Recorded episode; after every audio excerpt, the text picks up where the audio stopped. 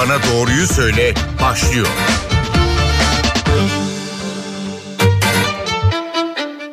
NTV Radyo'dan merhaba ben Aynur Altunkaş. Yeni bir Doktor Bana Doğruyu Söyle programında birlikteyiz. Bugün de ülkemizdeki virüs salgınındaki son duruma yakından bakacağız. Merak ettiklerimizi bir uzmana soracağız. Her zaman olduğu gibi son durumu rakamlarla bir kez daha hatırlatarak başlayalım. Bir günde 228 kişi daha virüs nedeniyle hayatını kaybetti. Yapılan testlerin 25.861'i pozitif çıktı. Önemli bir hatırlatma bugün Cumhurbaşkanlığı kabinesi toplanacak olacak 3 hafta aradan sonra ve tabii en önemli gündem maddesi de koronavirüs salgını olacak. Lokanta, kafe gibi kapalı mekanlarla e, kamu kurumlarında aşısızlara ayrı yer ayrılması, test zorunluluğunun alışveriş merkezlerini de kapsaması gibi bazı önlemlerin alınabileceği iddialar arasında. Bugün programımızda konuğumuz yoğun bakım uzmanı Profesör Doktor İsmail Cinel. Sayın Cinel hoş geldiniz. İyi yayınlar diliyorum. Teşekkür ederiz. Şimdi bu yıl geçen yıldan farklı olarak grip vakalarında da bir artış bekleniyor. Bununla başlayalım istedik. Ee, Covid-19 aşısı yaptırdığımızda gribe karşı da korunmuş olur muyuz Sayın Cinel? Ee, durum şöyle. Ee, geçen yılla bu yılın farkına e, bakmak isterim öncelikle. Biliyorsunuz geçen yıl grip vakaları önceki yıllara oranla e, çok ciddi oranda azalmıştı ve biz bunu e, yoğun maske kullanımına bağlamıştık. Gerçekten de geçen yıl birinci ve ikinci pik dönemlerinde ikinci pikte biliyorsunuz geçen yılın içinde gerçekleşti Kasım Aralık aylarında. Aşı henüz ülkemize gelmemişti ve korunmanın tek yolu maskeden geçiyordu. Vatandaşlarımızdaki algı, sabır da aşı gelmesine e, yönelmişti. Aşı gelene kadar maske, mesafe ve kalabalıklara karışmamaya uyum e, oldukça iyi idi. Evet. Bu nedenle grip gerçekten e, az oranda görüldü. Ama şimdi yeni bir sonbahar ve yeni kışa doğru gidiyoruz ve şu anda e, yüksek sayılar devam ediyor ama değişkenler var tabii artık e, belli bir kitleyi aşılamayı e, başardık. Maske mesafe e, konusunda hijyen ve kalabalıklara karışmama e, konusunda biraz biraz daha rehavet toplumun tüm kesimlerine yansımış durumda. Biz Covid aşısı olarak diğer grip nedeni olan e, virüslere karşı korunmuyoruz sonuçta. Onların ayrı aşıları mevcut. Özellikle yaşlı popülasyon ve yandaş hastalığı olan popülasyonun e, aşılanması, grip aşısıyla da aşılanması daha doğru olacak diye çeşitli enfeksiyon hastalıkları dernekleri görüş bildirmekteler önümüzde bir kapanma kısıtlılıklar dönemi mecbur kalınırsa tabii gündeme gelebilir ama ben kişisel olarak e, kapanmanın tekrar e, gerçekleşmeyeceğini düşünüyorum. Hı hı. Çünkü belli bir oran gerçekten aşılandı ama tabii öte yanda e, şöyle bir gerçekle de karşı karşıyayız ki e, iyileşenler ve yeni vaka sayılarına baktığımızda arabamız 100 kilometre hızın üzerinde bir hızla devam ediyor gidiyor. O yüzden işte günlük 228'de en son 260'larda 250'lerde bir ortalama ölüm sayısıyla gidiyoruz. Herkesin bir yakınına denk gelirse olayın ciddiyetini e, algılıyor. Bir başka tehditimiz de iki doz bu aşıyı olanlar erken dönemde Ocak, Şubat, Mart'ta oldukları ülkemizde yaygın kullanılan o dönemdeki aşı, ölü aşı işlevini gördü. Üçüncü pikte korudu yaşlı popülasyonumuzu hı hı. ama şu anda onların da koruyuculuğu iki buçuk üç ay civarında gerçekleşti. Bu delta virüsüyle e, delta varyantıyla karşılaştığımız zaman böyle bir gerçekle de karşı karşıyayız. Yani üçüncü doz dozun sayısını söylemek istemiyorum ama eğer olduğunuz aşının koruyuculuk süresi bittiyse hı hı. siz de tehdit altındasınız. Burası da açık. Böyle bir ortamda sonbahar ve kış bizi bekliyor. Onu vurgulamak isterim. Az önce e, vaka sayıları ve ölüm sayılarının e, arttığını e, söylediniz. Şimdi bunun nedenini sormak isterim. Bu bir rehavet sonucu mudur? Yani aşılanmanın getirdiği bir rehavet sonucu mudur? Yoksa delta varyantının agresif oluşu mudur? Her ikisini de irdelemek isterim. Aşılanmanın getirdiği rehavetin bir oranda bu sorunuzun yanıtı olduğu yüzde yüz kesin. Yani öyle bir şey yaşıyoruz ki insanoğlu e, aklı var sonuçta tecrübeler elde ediyor diğer şeylerden yaşadığı deneyimlerden birinci, ikinci, üçüncü pikten farklı farklı deneyimlerimiz var. Üçüncü pikte örneğin aşı söz konusuydu ve o yüzden yaşlılar hedefte her zaman için ya da ümmü yetmezliği olan yandaş hastalığı olanlar fakat onlar korunabildi. 20 yaş gençleşmeye yönelmişti e, hastalar yoğun bakımlarda örnek diye söylüyorum. Yine yoğun bakım perspektifinden düşen sayılarla birlikte fazla rehavet yaz ayları böyle oluyor. İnsan sosyal bir varlık ve yaz aylarında açık alanlara çıkma ve sosyalleşme gereğiyle bayramlar, yaz tatilleri, okulların kapalı olmasıyla insanların memleketlerine, metropollerden gidişi, köylerine gidişleri bu rehaveti üstüne ekliyor. Fakat bunun bedelini bir şekilde geçen sene de ödemiştik.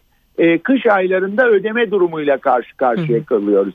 Bakın aşı aşı sizi hastalıktan belli oranda koruyor. Yüzde yüz koruyan aşı yok. Korumakla birlikte siz hasta olsanız bile hafif geçiriyorsunuz yoğun bakıma düşmüyorsunuz, ölmüyorsunuz. Bunu engelliyor aşı. Bunlar çok iyi ama ama ama siz bir şekilde e, bulaştırabiliyorsunuz hastalığı da. Ve şimdi kapalı alanlar devreye giriyor. Okullar açılıyor kapalı alanda. İnsanlar metropollere döndü, e, e marketlere gitti kapalı alanda. Otobüslere bindi kapalı alanda. Hava soğudu kapalı alan ihtiyacı e, e, söz konusu oldu. Korunmak için genel anlamıyla kapalı alanlarda, kafelerde oturma söz konusu olabilecek. Bunların hepsi tek tek girer tehdit. Öte yandan karşımızdaki delta varyantı e, çok fazla bulaşıcı. Bunun çok fazla bulaşıcı olması öldürücü olmasını gerektirmiyor organ fonksiyonlarını aynı düzeyde de bozabilir diğer varyantlarla. Ama burada önemli bir nokta var. Fazla bulaşıcı olunca kapalı alan riski de sonbahar kışta karşımızda. Kapalı alan fazla bulaştırıcı çok yayılımı demek. Çok yayılım demek doğru biliyoruz.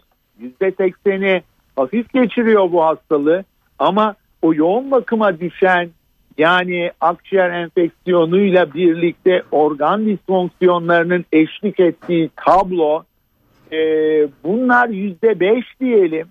Bu oran artıyor otomatikman. Yine yüzde beş ama fazla yayıldıkça hasta sayısı fazla oldukça yoğun bakıma düşen oranda otomatik olarak artıyor. Şu bilinmeli yan aşı olmayan döneme göre aşı olmayan dönemde vaka sayımız örneğin geçen sene Kasım'da 33.500 ortalamayı görmüştük ve yoğun bakımlarımızda 6.000 hasta vardı.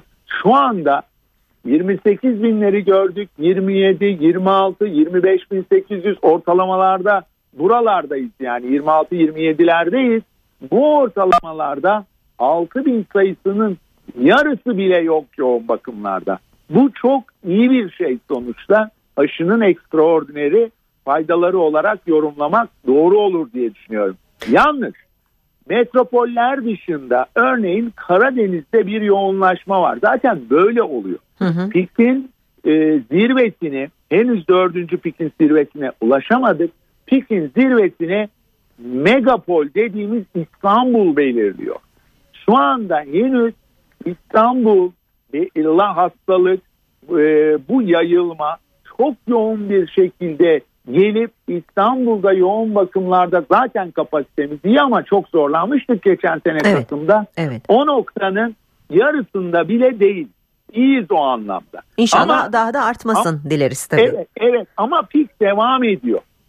Yani böyle bir durum söz konusu.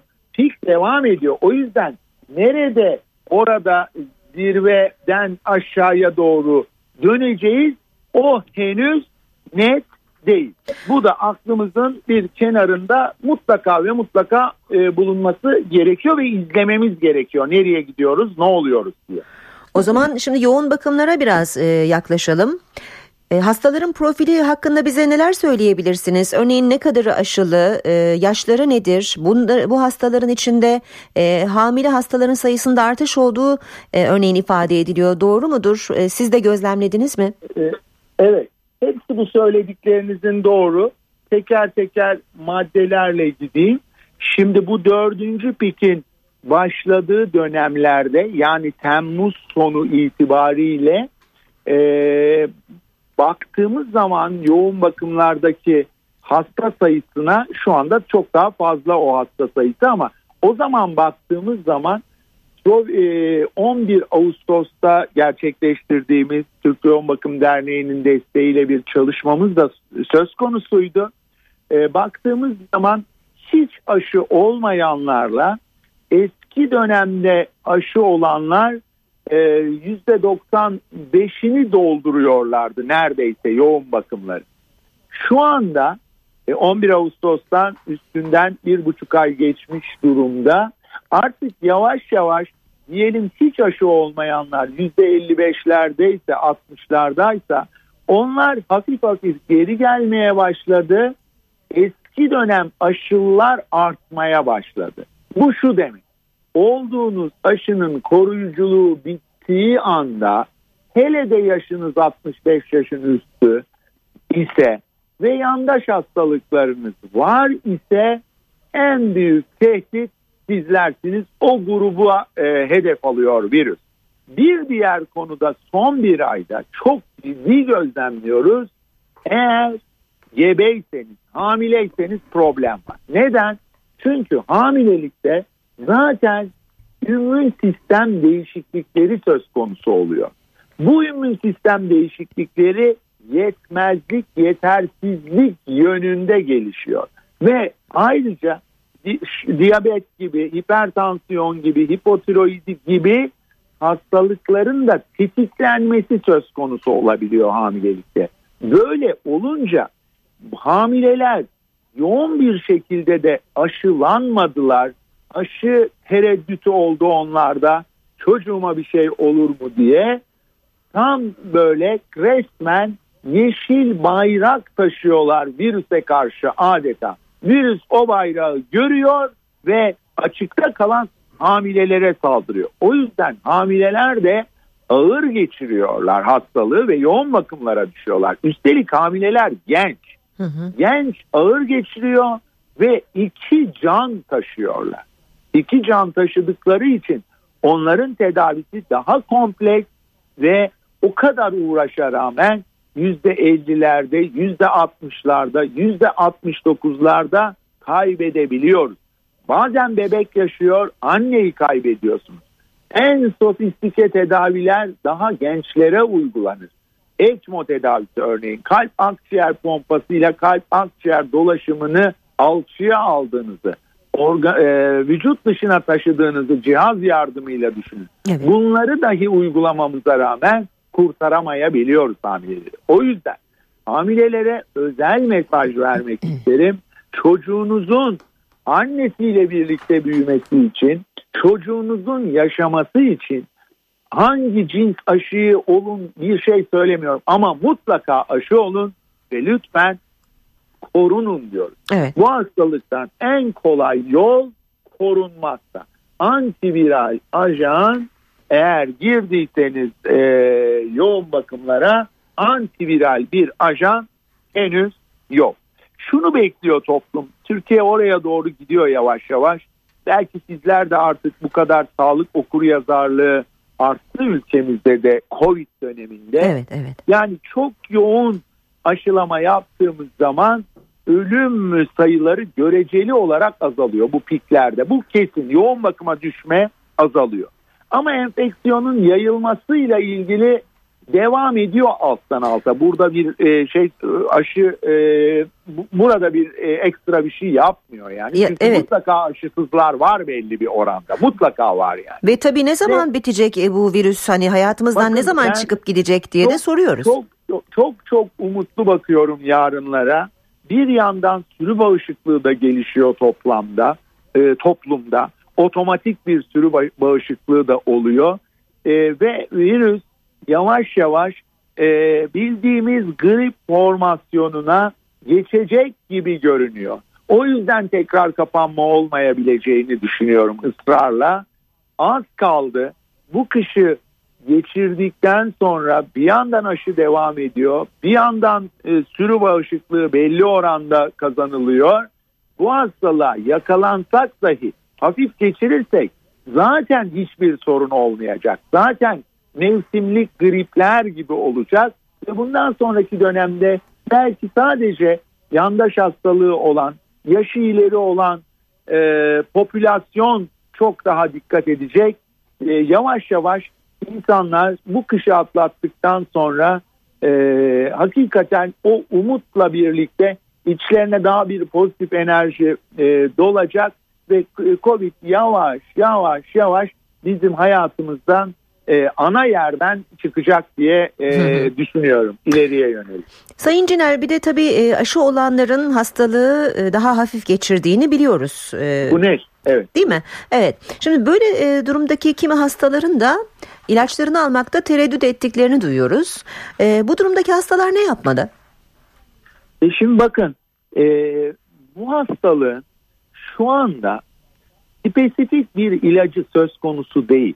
Bakın e, çalışmalar devam ediyor. E, yani sonuçta dünya öyle bir bilimsel bilgi birikimine ulaştı ki hem Covid ile ilgili tıpta hem diğer hastalıklarla ilgili bu çok iyi bir şey. Öte yandan teknolojik gelişmelerle 3 haftada aşı yeni varyantlara karşı üretebilir kapasitelere, teknolojilere de ulaştı. Ee, insanoğlunun bu virüste savaşı sonuçta. Burada nasıl ki bakteriyel bir enfeksiyon geçiriyorsanız, örneğin idrar yolları enfeksiyonu ve bakterinin türü belli, antibiyotiğiniz var, korkulacak bir şey yoksa, burada da bu virüse karşı çalışmalar son aşamaya geliyor yavaş yavaş. Antiviral bir ajan eninde sonunda bulunacak. Şu anda antiviral bir ajan yok. Şu anda hafif geçiriyorsanız çok dikkatli e, iseniz e, spesifik bir ilaç da söz konusu değil. E, bilirsiniz grip olduğunuzda e, meyve yiyin, C vitamini alın meyvelerden ve dinlenmek mutlaka gerekiyordur ve dinlenmek size güç verir. İyi beslenmek güç verir. Bu hastalıkta yavaş yavaş öyle bir konuma gelecek. Şu anda hafif geçirenler için ekstraordinary e, bir şey söylemekte istemiyorum zaten. Hı hı. Peki şimdi e, dinleyicilerimizin en çok merak ettiği e, konulardan biri yoğun bakımda yatan hastaların e, durumu. Yani virüs hangi organları tutuyor? Örneğin hala zatürre mi söz konusu yoksa kalpte sıkıntılar mı oluyor ya da böbrek gibi diğer başka organlarda da bir tutulma oluyor mu? Ee, bakın bu hastalık vatandaşlarımız da daha fazla öğrenirlerse kafalarına yer ederse gerçekten bizler bilim insanları bu Covid'den bir artıyla çıkacağız. Bir mikrop söz konusu sonuçta. Bunun adı virüs. Bu bakteri de olabilirdi başka bir şeydi. Bu virüs Covid ile ilişkili. Bu virüs sonuçta birkaç organı hedef alıyor ve yoğun bakıma düşürüyor. Asıl yoğun bakıma düşme nedeni akciğere spesifik bir e, bulaşı söz konusu solunum damlacık yoluyla bulaştı ve akciğere ulaştığında oradaki doku tahribatı nedeniyle solunum disfonksiyonu gelişiyor ve ön planda bu var. Eğer bir organ disfonksiyonunuz var ise bir de mikropla enfeksiyonunuz varsa bu ikisi yan yana geldiği zaman bu tablonun adı sepsis. Sepsis aynı zamanda başka komponentler de içerir. Tıpkı bu virüsün yol açtığı gibi. Yoğun bakıma düşen her akciğer disfonksiyonu ön planda olan COVID hastasının %99 bunun yanında bir de ümmün disfonksiyonu vardır. Yani bağışıklık sistemi yerle bir olmaya yüz tutmuştur. Gücü azalmıştır bağışıklık sistemi. Bu ikinci organ disfonksiyonu. Üçüncü organ disfonksiyonu belli oranlarda yoğun bakıma düştüyseniz bu hastalık nedeniyle mutlaka kanama, e, kan e, sisteminde pıhtılaşmaya eğilim artmıştır. Çünkü inflamasyon da tetikleniyor.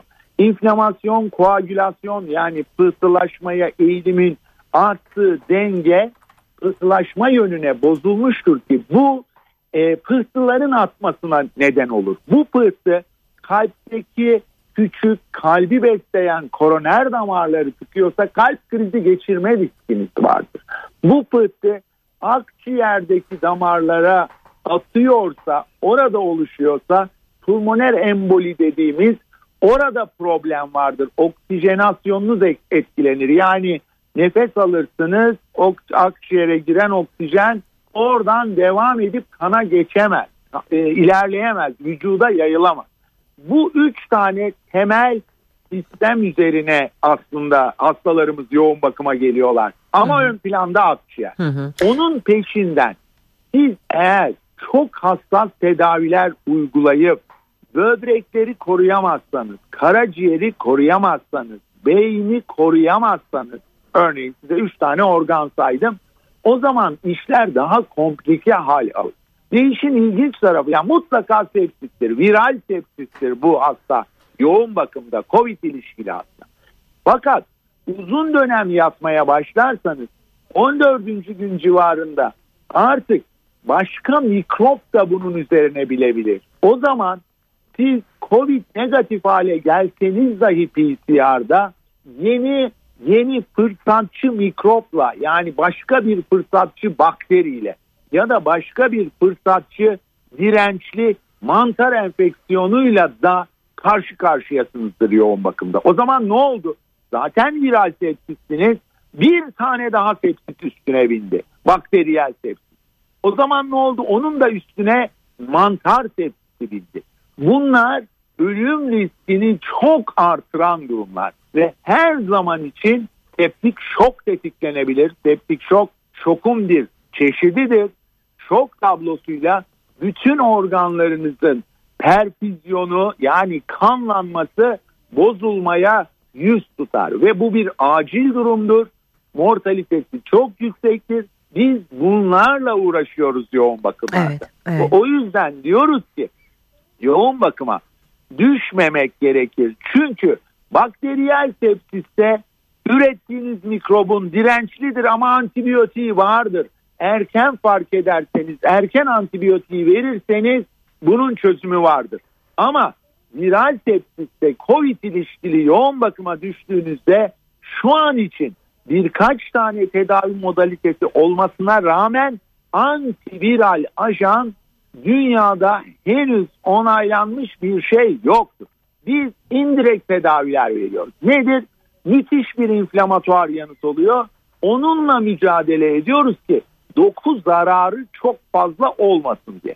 Doku zararı fazla olursa COVID nedeniyle harap, harap olursa zaten diğer mikroplar seviniyorlar. Onlara güçlenme dönemi açılmış oluyor. Biz artık borumuzu öttürebiliriz diyor o bakteriler, o mantarlar.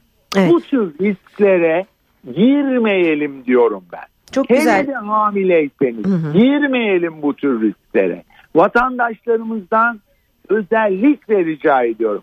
Biz ne aşı şirketlerini tanırız ne hangi ülkenin aşısını olun onu söyleriz sizlere. İki nokta var. Bir, aşı yüzde yüz korumaz.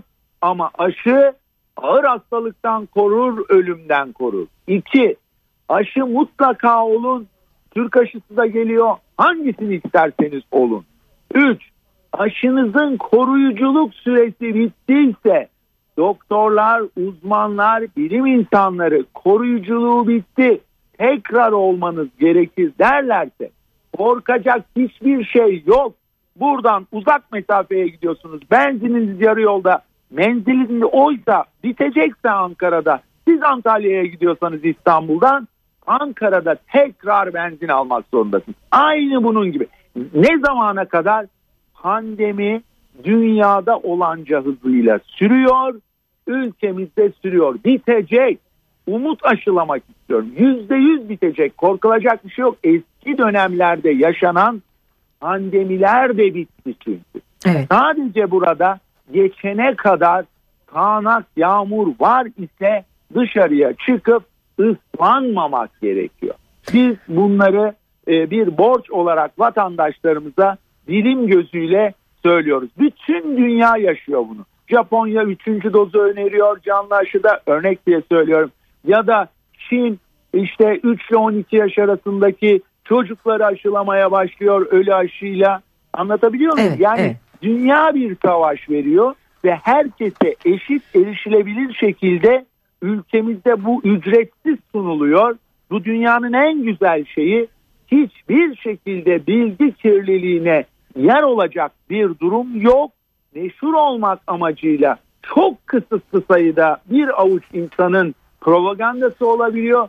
Bunlar doğru şeyler değil. Tıpkı çocuk felcini nasıl önlediysek yani küçük çocuklarda ilkokul çağında daha önce çiçek hastalığını işte önlediysek aşılarla burada da bir pandemi dönemi var geçecek ve e, bu dönemde bizim bu aşılara ihtiyacımız var.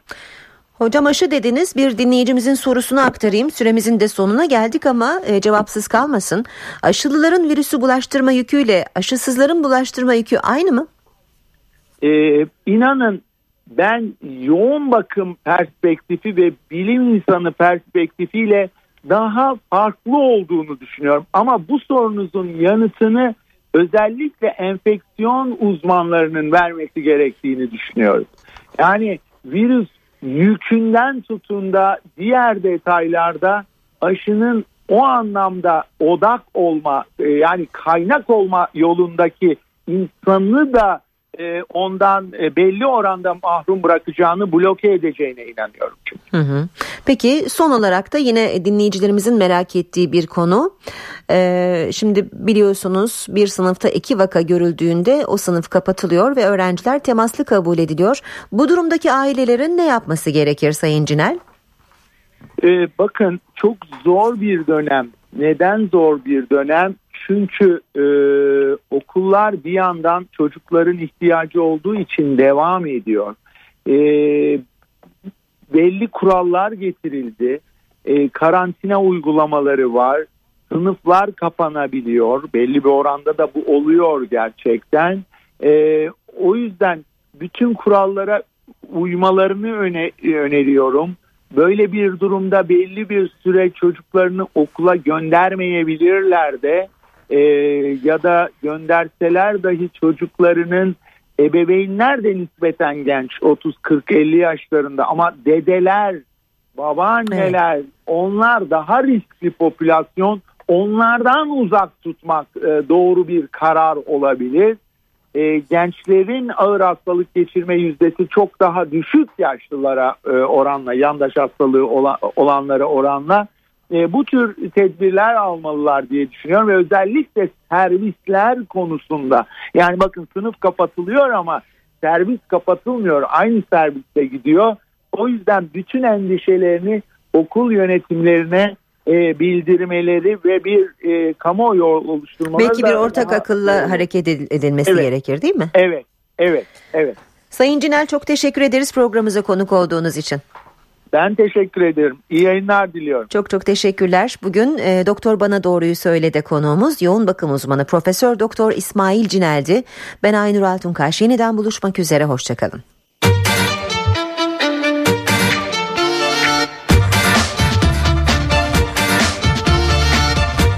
Bana doğruyu söyle.